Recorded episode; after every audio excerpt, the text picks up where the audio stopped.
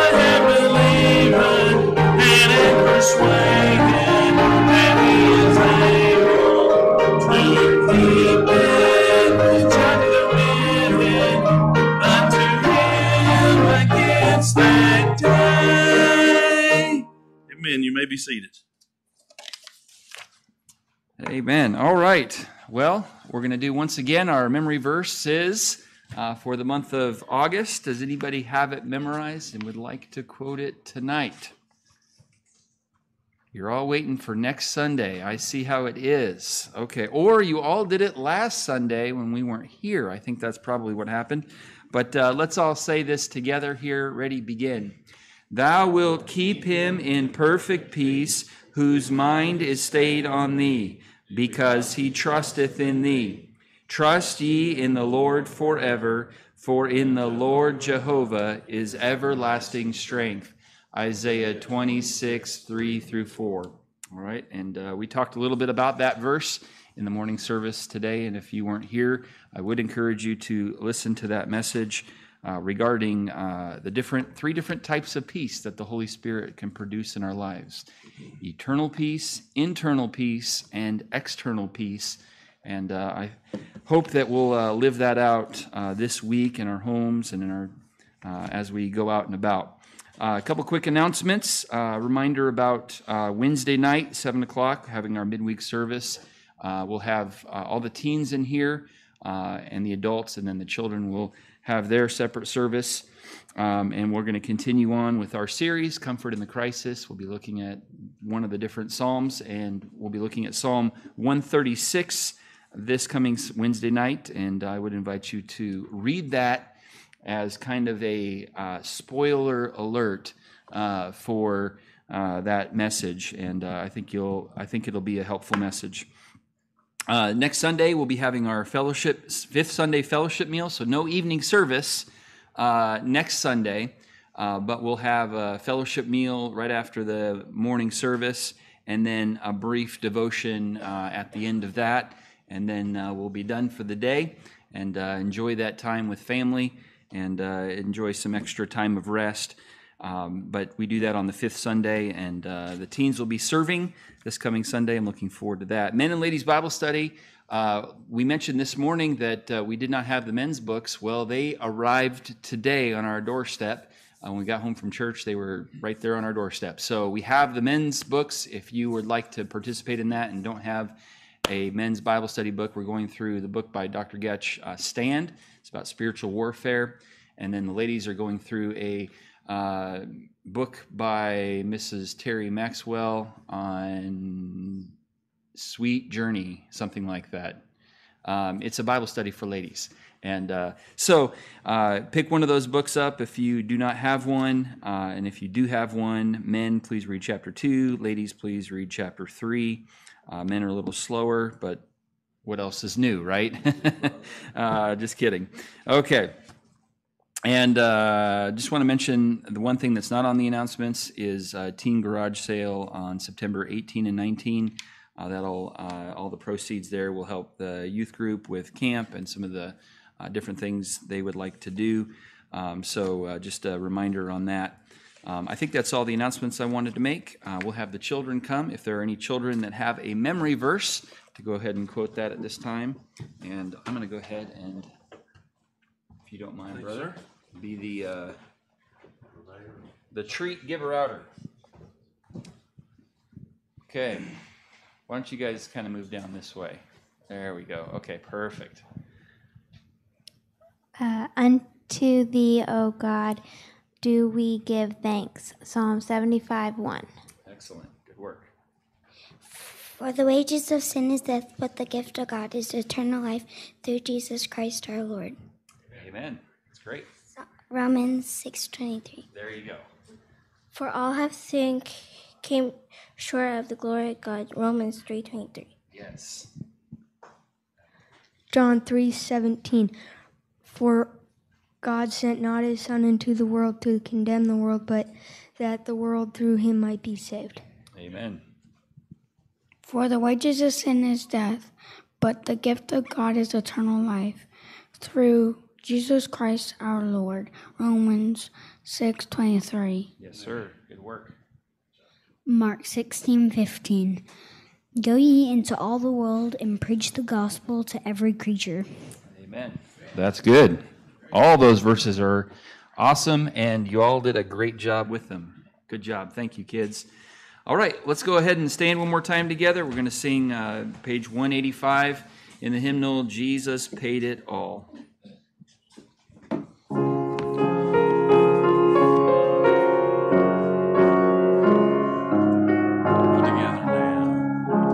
Ah.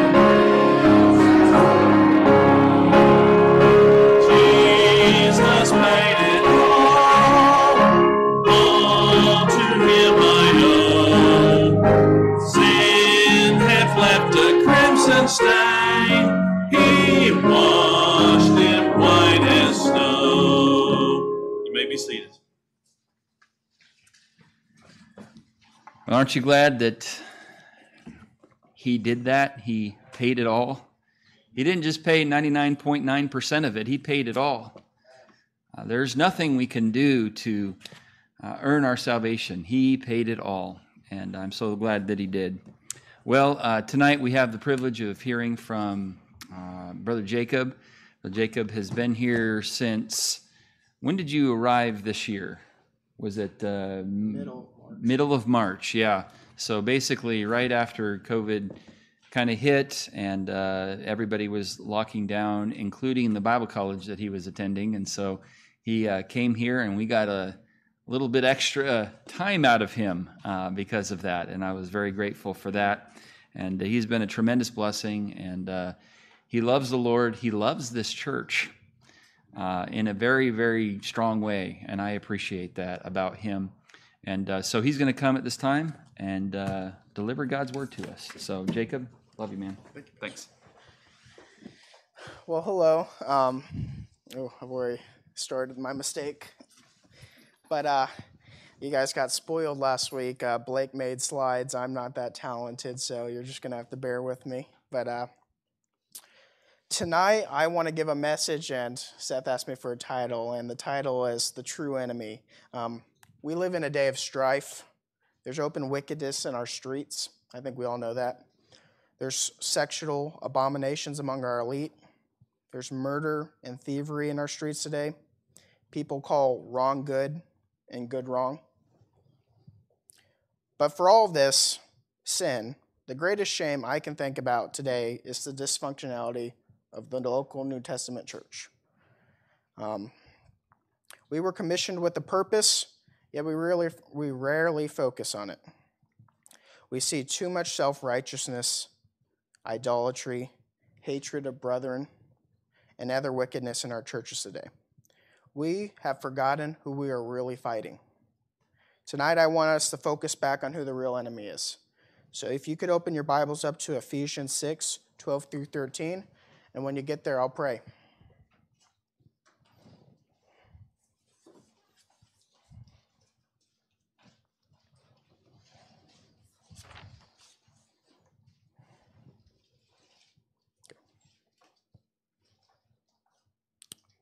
Thank you, Jesus, for this day. Thank you for allowing us all to gather here and to listen to your word, Lord. I pray that you give me courage and strength, Lord. I pray that you give me the wisdom and the words to speak. Lord, I pray that you bind the strong men up today, Lord, and that you let your seeds be sown. I pray that you be with this church and you be with me. And in your name, amen. Ooh, I was not there, so my apologies.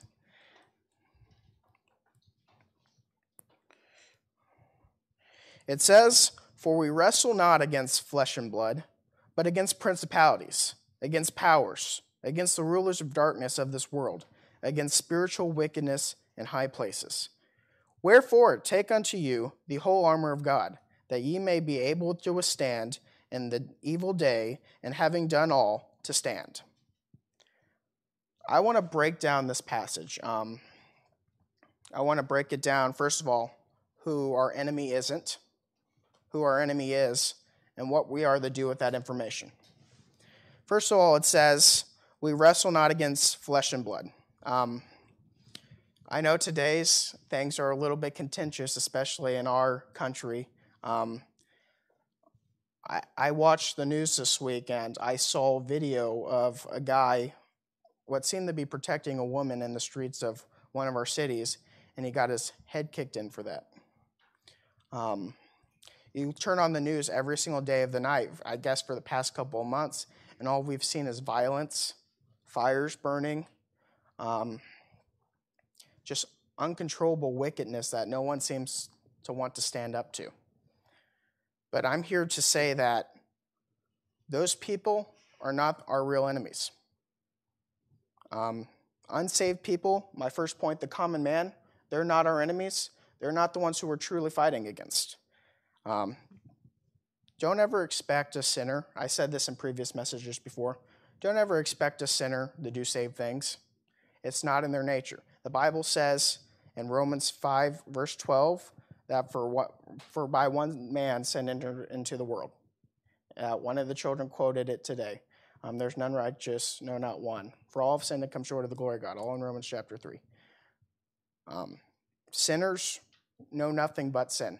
They know nothing but foolishness. They have not been enlightened by the word of God. They need a Savior, just as much as we needed one before we got saved. Um, that doesn't mean that their attacks aren't cruel. That doesn't mean the words they say to us as we work our jobs and stand for Jesus Christ, that doesn't mean they won't hurt.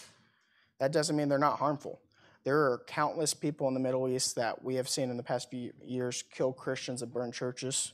Um, Brother Randy, I know that you deal with unsaved people at your work. All of us do that work in the world. But though they may be hateful and vicious to us, they don't know any better. They're being puppeted by someone far more evil than them. And we're not there to attack them. We're not there to hurt them just as much as they hurt us. We're there to help them. I've written out a few a few verses to help us figure out what our attitude towards them should be. It says in Romans 9, 2 through 3, that I, it says, and Paul speaking about the Jews, that I have great heaviness and continual sorrow in my heart. For I could wish that myself were accursed from Christ for my brethren, my kinsmen according to the flesh. Paul was not treated great by his Jewish brethren. Um, they hated him. They wanted to see him killed. They regularly sought to beat him. Um, they tried to get him, st- well, they did stone him. Uh, and they were not kind to him. But what does he say here? He says he wished himself a curse. He wished that he could take their place and to go to hell for them. Now, I can assure you today that I would not wish my place in heaven for anyone else. Uh, I, I do wish to go to heaven for all eternity. But just think about the love that Paul is displaying right here, saying that he would rather take, if he would take the place for eternal damnation, just so all of the people who hate him could go to heaven and to know Jesus Christ. What is your attitude towards man? Like I said, they can be mean, they can be cruel. But do we have that same kind of love for them? Jesus didn't consider the people that were putting, on, putting him on the cross enemies. He said, What? Father, forgive them. Did he not? Yet, often I see Christians today and they say to themselves, I wish God would judge them. We have, I've been teaching Jonah to the kids. I see a lot of Christians with the Jonah attitude. Why won't you destroy them already? Why are you having grace on them? Well, let me say this to you. If God didn't have grace on you, you'd be in that exact same position. That exact same hate, that exact same despair that they're in today. They're not the enemy, they're not the ones we're supposed to be focusing on. The second person that's not our enemy, and some of you guys are going to look at me and say, that's kind of weird, is believers. You know, unsaved people can hurt you a lot, but believers, they just know how to twist the knife in sometimes. You know, they should know better, yet most of the time they're the ones who are cutting down more Christians than the, saved, the lost people. I once heard a person say, I, I loved working with my, the lost people because they were kind to me, but when I started working with Christians, they just hurt me. How sad is that?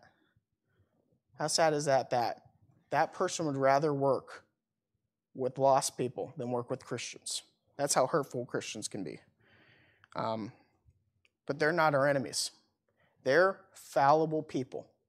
They make mistakes. Even though they have Christ, we still have sin. You know, I, I made a list just to take away the heaviness of the moment of some of the things that churches have fought over. And I got this from the internet. One of them was a church had an argument and a vote to decide if a clock in the worship center should be removed. I like my clock up there. Sorry, Pastor. Um, okay. One of them one of these churches had a fight over whether a picture of Jesus should be should be put up in a foyer. Um, I don't know how they know what Jesus looks like, other than the descriptions in Revelation, but uh, they wanted a picture of Jesus in the foyer. One was a petition to have all the church staff clean and shaven. Also, that'd be an attack on you, Pastor. Um, a dispute over whether the worship leader should have to have his shoes on during the service. Yes, please. Um,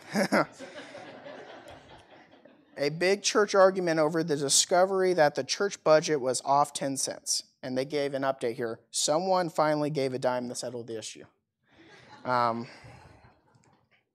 a dispute in the church because the Lord's Supper had cran grape juice instead of grape juice. That would be a big issue for me.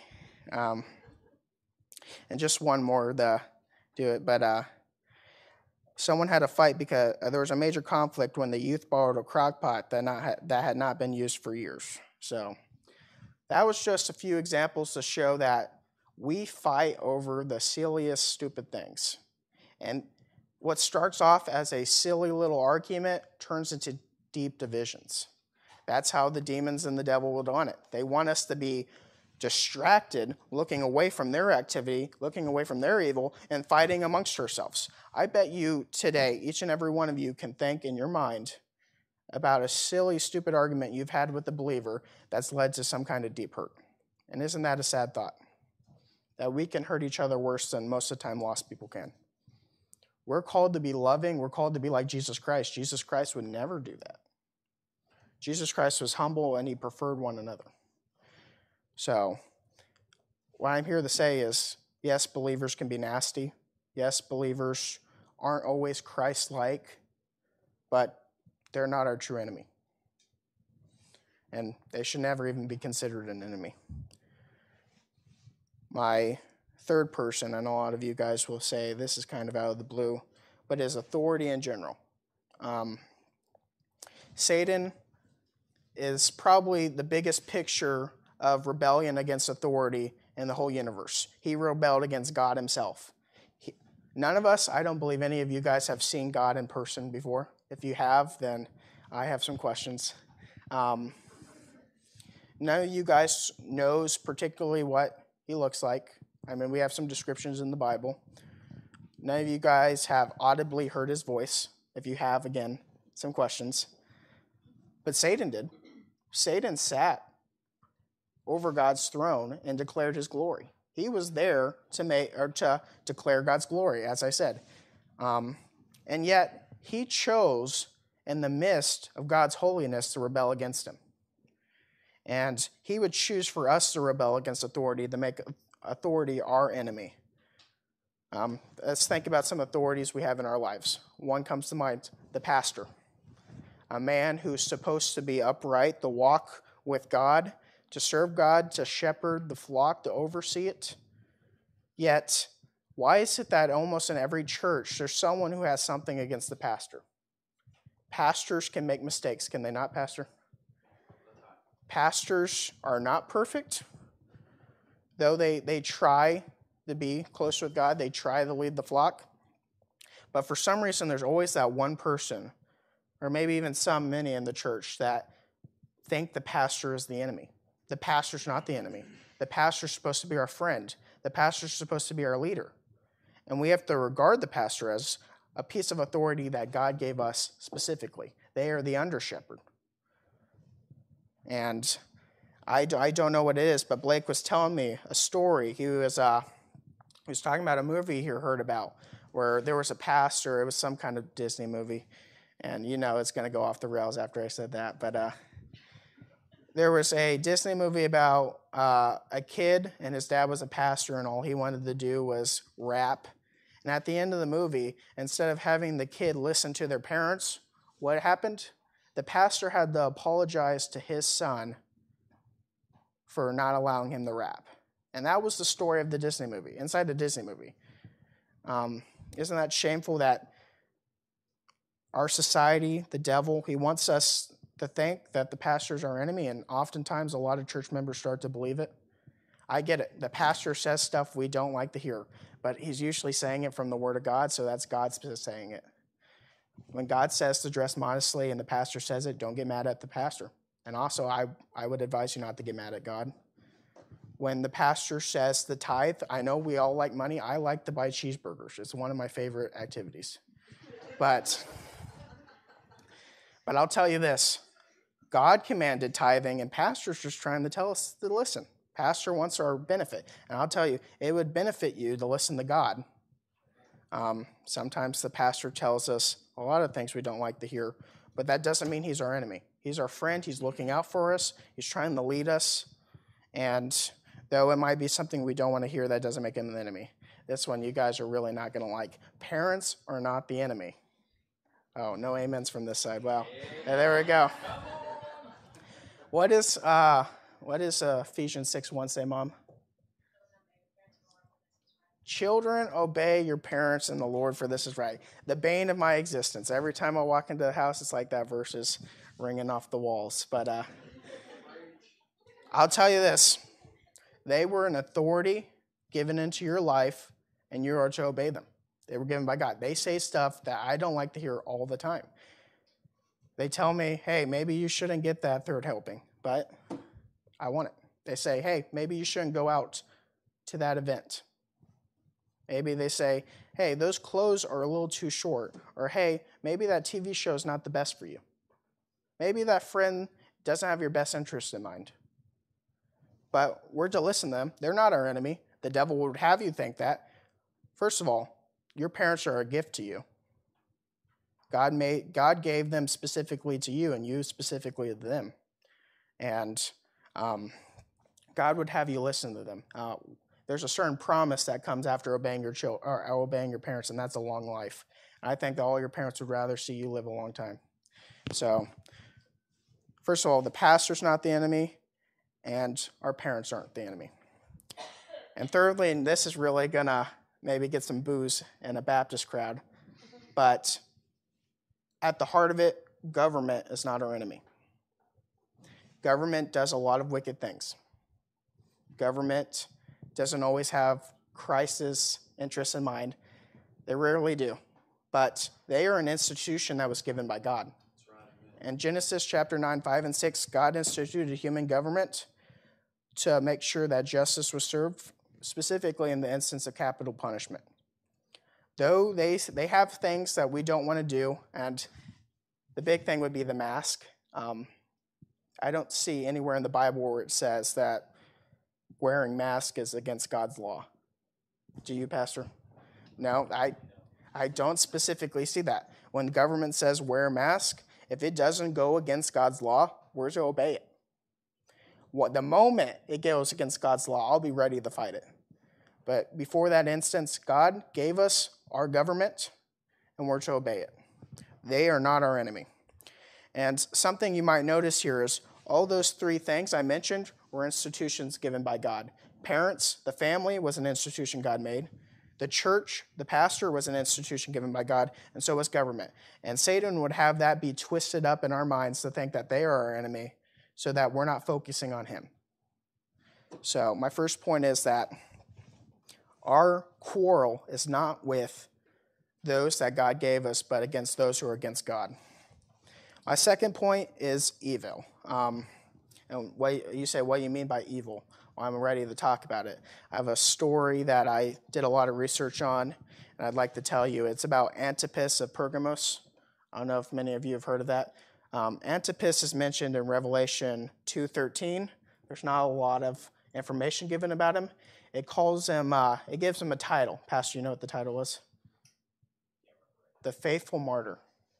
So just based on that information already, that tells me that he was killed in some way, shape, or form for the cause of Christ.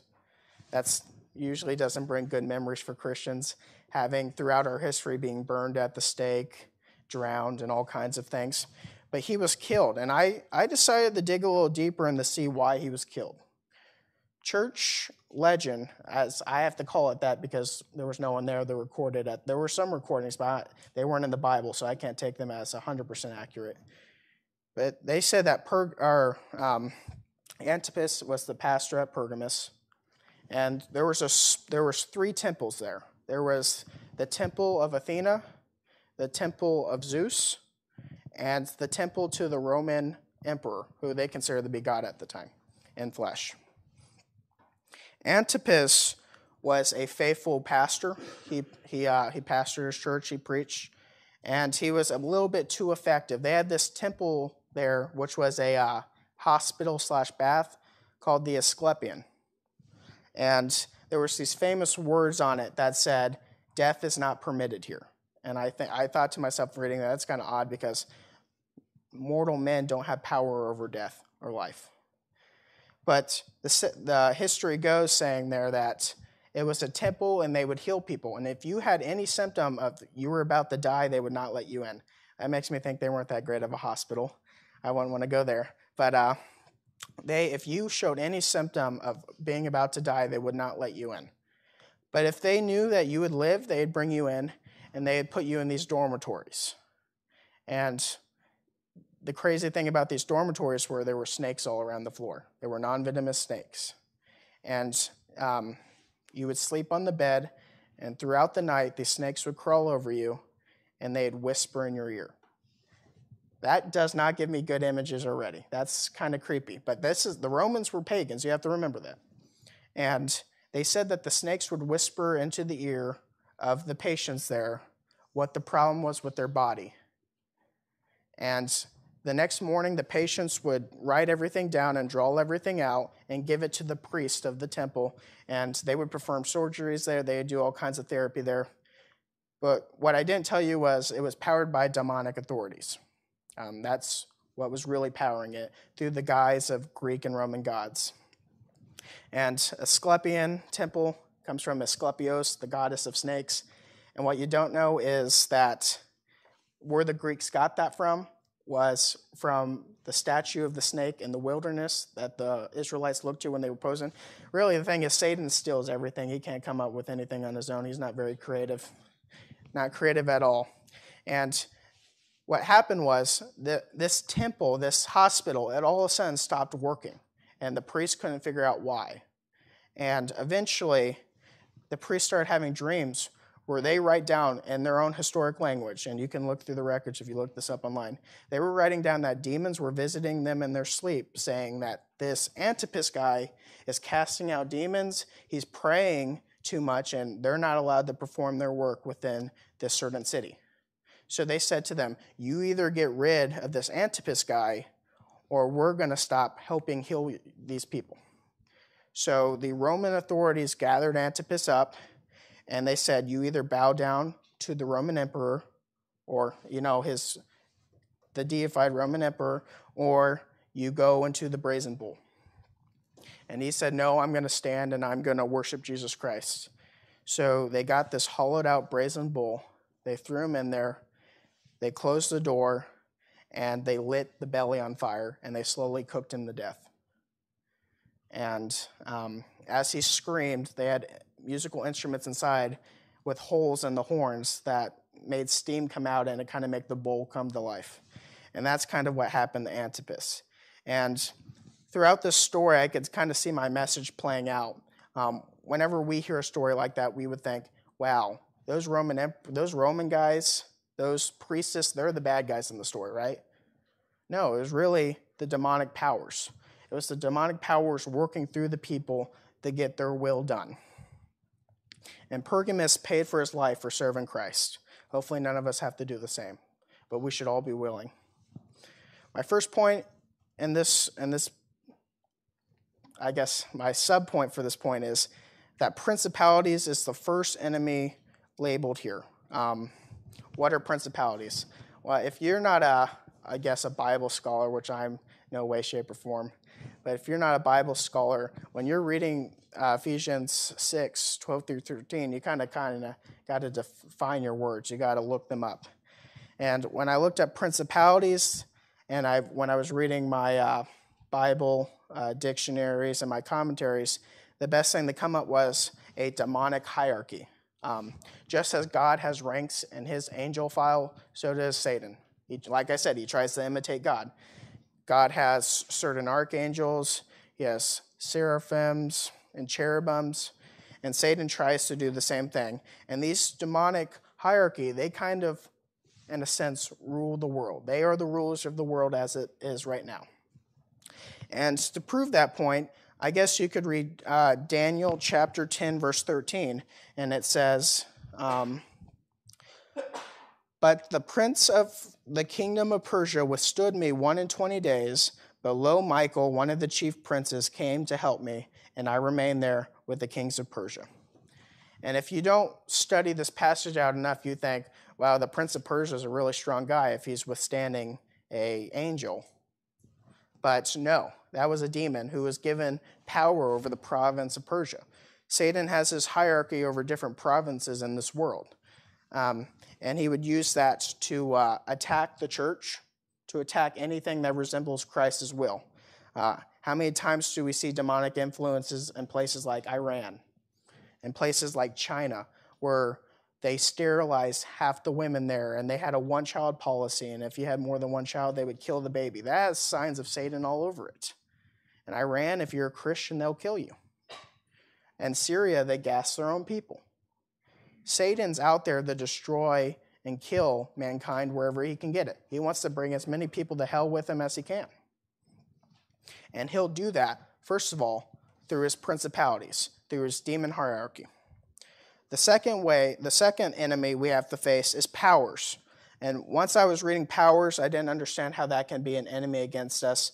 But the first definition I came across was demonic power. Um, we know demonic power exists out there. Once you're reading Exodus, you learn Jan- Jannes and Jambres. They threw their staffs down with Moses. Their staffs turned the snakes. So did Moses'. And Moses' ate their staffs. Um, we see demonic power when Saul went to go to the soothsayer and she channeled the spirit of Eli from heaven because God let her. You have to remember that. God gives the demons this kind of power. But the second definition was a little bit more um, disturb- disturbing to me. The second definition of powers was liberty or choice. Um, sure, this demonic power can be scary, but just think about how scary liberty and choice really is. We have the liberty in America to go get an abortion. Abortions killed millions of people from the start in 1960 all the way to today, millions of babies. There's the choice that you can marry a same sex person today. Um, just think about the internet, how many abilities you have to go to wickedness from that. Satan has thrown out so many of these so called liberties to us, and we're not to be entangled with them. We're not to fall for them. They're our enemies. Sin is our enemy. Um, it says in Galatians 5:1 Stand fast therefore in the liberty wherewith Christ hath made us free and be not entangled again with the yoke of bondage. We were saved from that kind of wickedness. We were saved from that kind of sin. We know that abortion is child murder. We know that same-sex marriage is abomination. We know that on the internet, while it can be used as a tool, it is not a place that's too friendly to Christians. It's not and we need to stand fast against it. I'll tell you what this world is really about. It says in Romans 1 29 through 32, being filled with unrighteousness, fornication, wickedness, covetousness, maliciousness, full of envy, murder, debate, ad, deceit, malig- malignity, whisperers, backbiters, haters of God, despiteful, proud boasters, inventors of evil things, disobedient to parents, without understanding, covenant breakers, without natural affections, implacable, unmerciful, who knowing the judgment of God, and they which commit such things are worthy of death, not only do the same, but have pleasure in them that do them. This world will never offer you a choice that gets you closer to God. It never will. The only, the only thing that will get you closer to God is God's word. I have a Bible, I have my iPad, so I can bring that up as a visual. But the devil, his mission is to make it seem like we have these liberties, that it's okay to commit sin, but it's not. So our first enemy is the hierarchy of demons. The second enemy is the liberty and choice that he tries to provide that is uh, what he thinks is good. He told Eve it was okay to eat of the fruit, did he not? He told he told Eve, he said, Take a bite and you'll be like God. He tricked her into thinking she had the liberty to do so, and it only brought forth death. So be wary of those powers, those liberties, those choices. The third enemy, and this one's a little on the nose, is the ruler of darkness himself, the devil.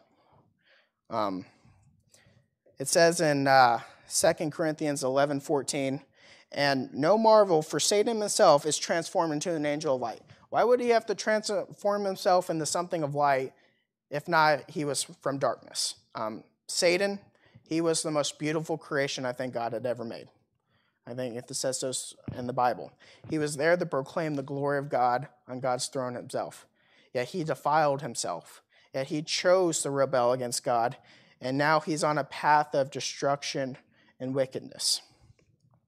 And he does so. He's the one ruling this world, trying to bring as many people down with him. And he does so many times through false religion. I can't think of a more hateful religion than Islam. Um, they tell their believers that they can get to heaven through murder. And that's bizarre to me because I come from the knowledge of knowing that God is love, but they preach a God of hate. And truly, it's because they do worship a God of hate, the devil. Um, it's not hard to see where it's traced back to, where Muhammad's in a cave and he's talking to an angelic being. I can tell you the devil was an angel, but uh, he's, he's, not, uh, he's not serving God with his kind of power. Uh, you think of Islam, you think of Hinduism, where they believe in just there's a God for everything. Uh, you think of one of the biggest religions in the world today, atheism. And I don't see how any atheist can be happy because they have no hope of this of this world. They have they have only despair. Um, they don't have anything to look forward to in the future.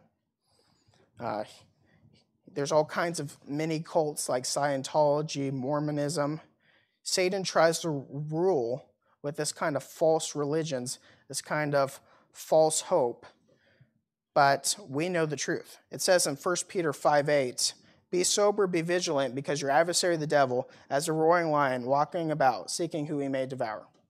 And this is the truth the devil will use anything that he has at his disposal to destroy you.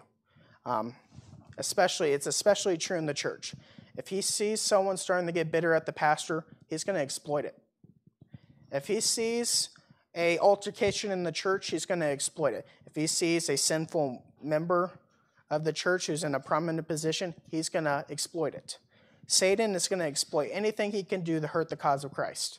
How many times have you heard the stories of faithful independent pastors getting struck with sexual allegations? It happens, sadly, all the time in our country. You don't think that Satan uses those stories to hurt God's name? He does. And I'll tell you this you better watch out. You better protect yourself because the moment Satan can find something on you to destroy your testimony and destroy your life, he will. So that's our third enemy. And the fourth enemy is spiritual wickedness in high places. And what you, what you say, what does that mean? And that's basically talking about just demons in general. Um, the Bible says that Satan took a third of the stars with him, a third of the angels. Who can who here can tell me how many angels God created? Yeah, none of you, because it's not listed in the Bible. That just makes me think that there's a lot, right? There's probably a lot of them. The Bible specifically says in Matthew 8 16, talking about Jesus, when the evening was come, they brought unto him many that were possessed with devils. And he cast out the spirits with his word and healed all of them were sick. The Bible doesn't say a few of them came. The Bible doesn't say it was just one. He says many. Um, I just, I can't tell you how many times you read through the Gospels and you see a story about a possessed person. It happens quite a bit, right? And nowadays, when you talk about this kind of spiritual darkness, you're talking about demons or the devil in our society, people look at you like you're crazy. Don't ever be ashamed to believe what the Bible says because they're out there. Right now, in this society today, in American society, they do a better job making people believe they don't exist than they do in other countries where you can see shaman and other witch doctors that people know exist.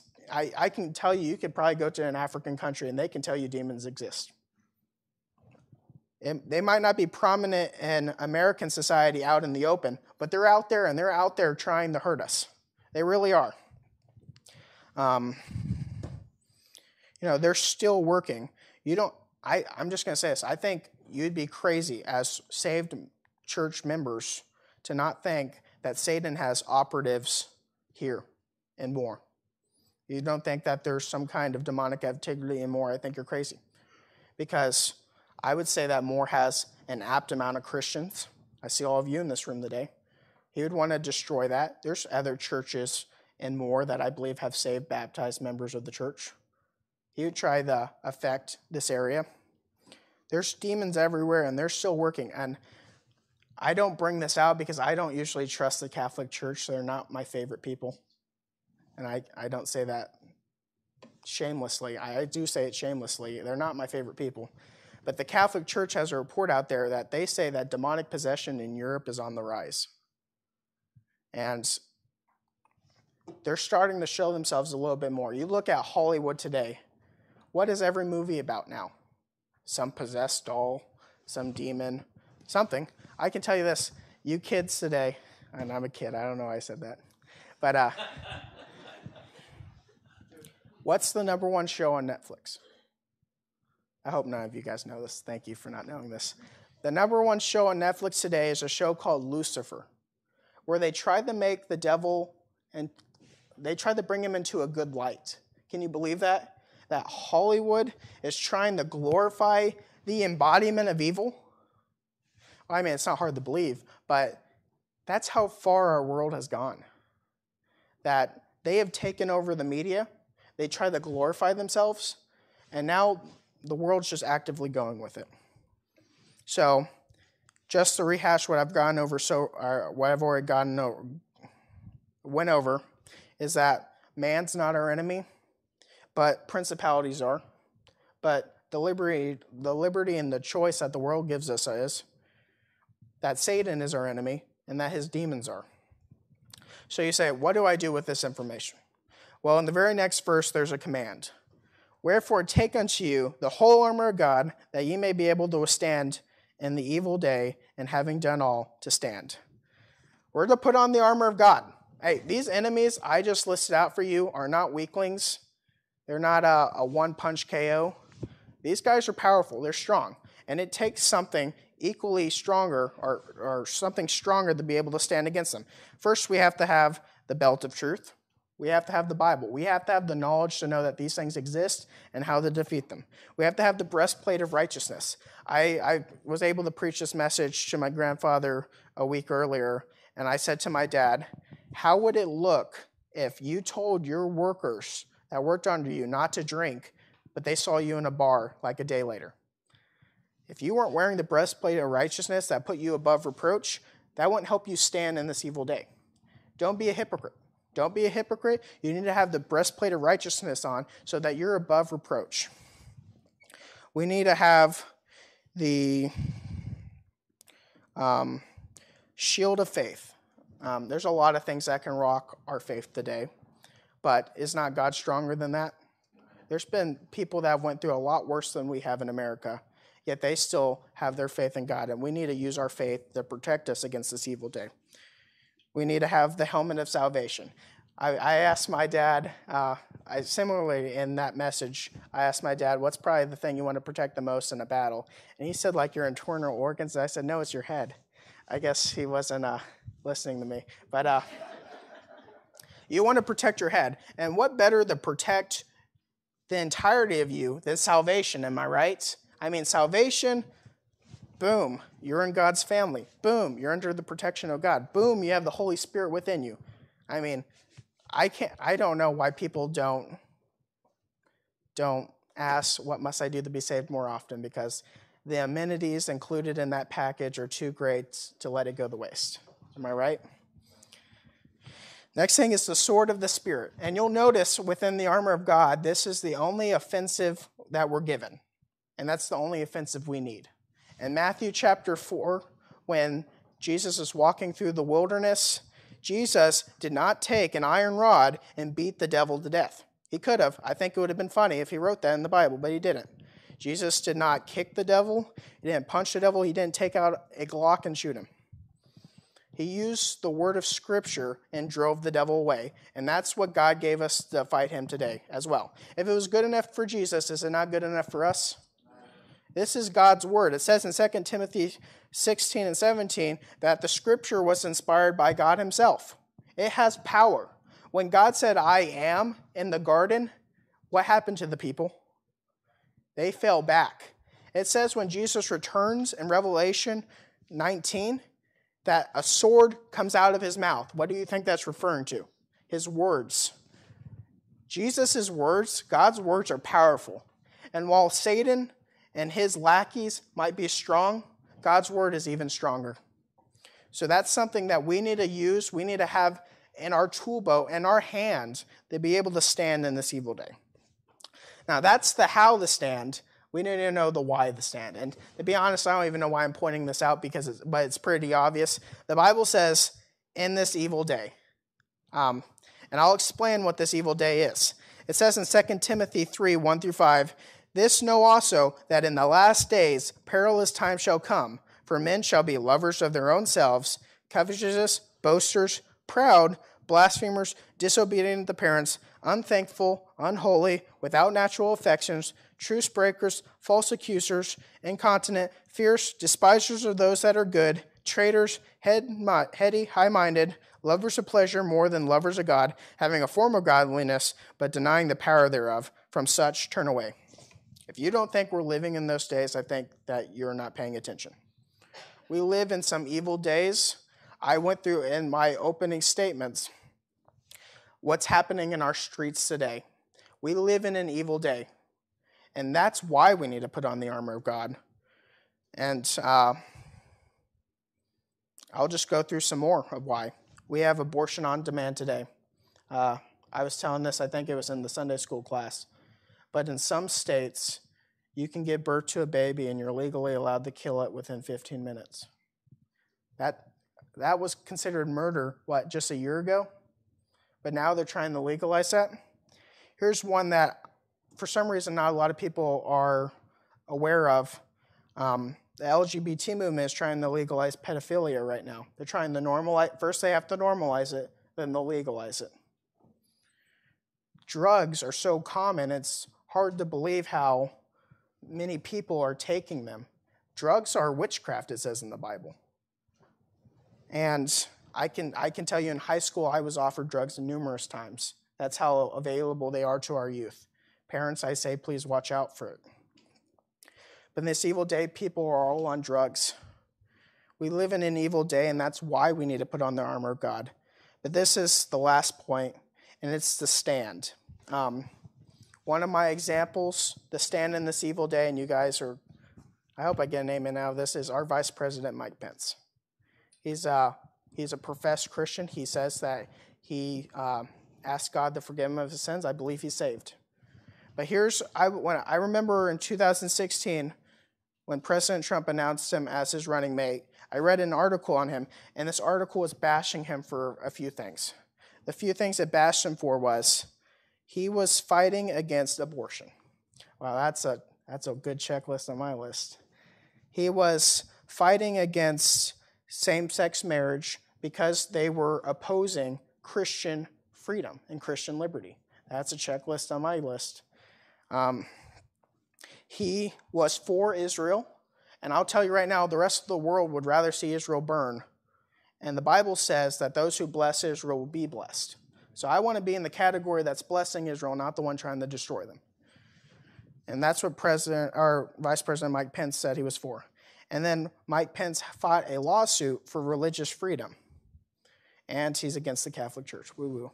So uh, he chose to stand all that scrutiny just so he could serve our public, and he chose to stand for God. He says this I'm a Christian first, and that's what we should all describe ourselves as if we are a conservative and then a Republican.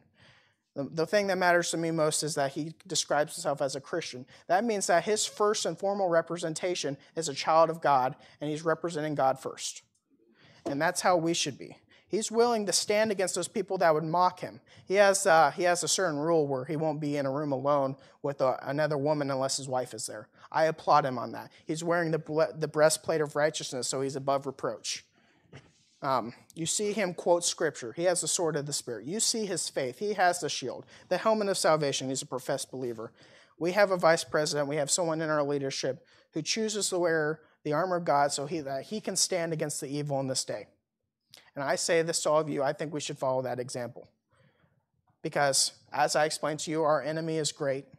Our enemy is trying to distract us on who they really are.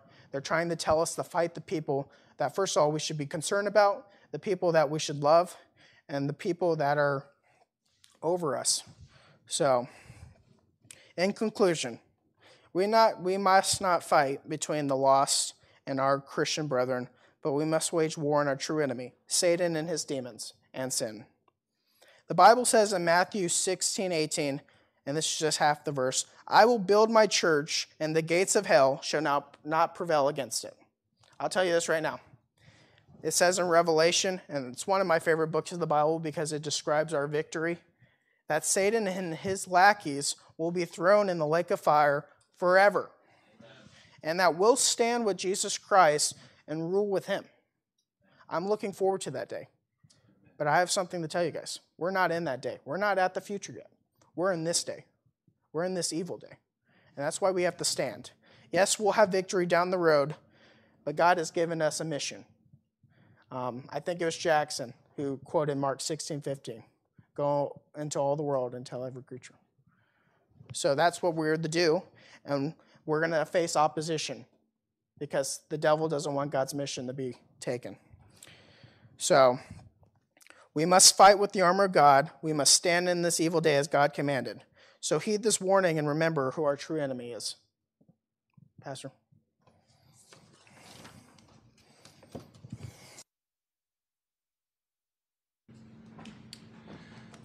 Let's have prayer together. Lord, we thank you for this message. We thank you for the messenger. Um, but Lord, we thank you most of all for the truth of what we heard tonight. Lord, help us to remember who our real enemy is and that he is after us as a uh, lion uh, seeking about whom he may devour. And Lord, he wants to devour each and every one of us. And Lord, help us to be willing to stand. Help us to put on the whole armor of God. Uh, help us, Lord, to be found faithful. And help us, Lord, to keep our um, minds and, and hearts focused on who the real enemy is, to not get sidetracked on that, to not get distracted to somebody else. Lord, I ask that uh, you would help us to take heed and live this message out as we go our way tonight. Lord, I thank you for who you are and the, uh, the fact that greater is he that is in us than he that is in this world. And Lord, we, um, those of us who are saved, have the Holy Spirit living inside of us, and, and he is more powerful than any uh, demonic activity outside. And we're grateful for that truth. But again, Lord, help us to stand, to be found faithful in this evil day, and to get the truth out uh, to our uh, world that is lost and in need of salvation. I pray, Lord, you would uh, bless us as we go our way. In Jesus' name, amen. Thank you, Brother Jacob. Uh, we're going to hang out for just a couple more minutes. There's a few more things I want to do. I do want to ask Jacob to come go ahead and come back up here. Um, I want to thank him for uh, this summer and spring of ministry, and uh, he's been a tremendous blessing. And so uh, we've kind of tried to take care of him a little bit financially throughout the weeks, but uh, we also wanted to give him uh, a lump sum at the end to help pay for college. And then also through our missions uh, committee, we have a scholarship set up through our missions fund. And so both of those are found in this envelope. And uh, we just want to thank you for all your work. Thank you for the message let's thank him for all the ministry he's given over the last uh, few days or a few weeks. So thank you very much, Brother Jacob. You and be seated. And then uh, I do want to ask a couple more people to go ahead and come on up. They didn't know I was going to do this, and I hope they're not going to get too mad at me, but it's a good thing, I promise. Uh, Brother Mrs. David and Miss Nikki, and also Kenzie. If you can go ahead and come on up to the platform as well. Um, wanted to we wanted to do this a few weeks ago, but uh, weren't able to with all the uh, the COVID situation. That's like the ultimate 2020 excuse, right? Just blame it on COVID. And so that's what I'm doing. But uh, I did want to invite these uh, precious people up to the platform. So, about three years ago, our church had a full time youth pastor. And uh, the Lord had uh, directed in their lives to head to another church in Pennsylvania. Well, we were without a youth director. We were out without someone to really minister to the teenagers here at Cornerstone. And this couple stepped up and said, I'll be that one. I don't know if you really knew what you were getting into when you volunteered, but kind of, sort of. Um, but uh, they have been a tremendous blessing to step in. Uh, they have, in many ways, stood in the gap uh, until the Lord brought another youth pastor our way. And uh, they have been found faithful. They have sacrificed in so many ways, ways that some of us know of, and a lot that we'll never know of this side of heaven. And uh, thank you very much. I do want to mention, uh, I do want to read a verse here Hebrews chapter 6 and verse number 10. For God is not unrighteous to forget your work and labor of love. Uh, we might forget all the things that you did. Uh, we may not be able to uh, list all the things that you did for the teenagers and all the time you took off for work and uh, all the effort that you gave and all the texting and all the uh, the advice that you have given to the teens. Um, but the Lord has taken accurate, meticulous notes on everything that you all did uh, for the youth group and for the Lord here at Cornerstone. God is not unrighteous to forget your work and labor of love, and I do. Um, after going to camp with, with, with them last year, I had the privilege of doing that. Um, I knew they loved the teenagers, but I could definitely tell it wasn't a labor of, hey, we're just doing this because we have nothing better to do. Uh, we knew, and I knew that it was a labor of love.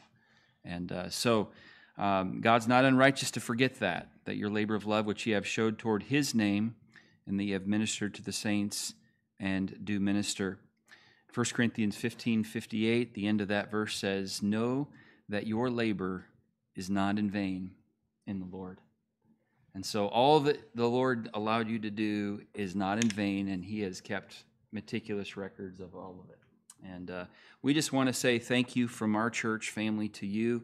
Thank you for your sacrifice, for your ministry, uh, for all the late nights, the time off work, using your vacation time. Thank you very much. And so we have just a little something. It's it's just a little something. So one for you, Miss Kenzie, and one for both of you.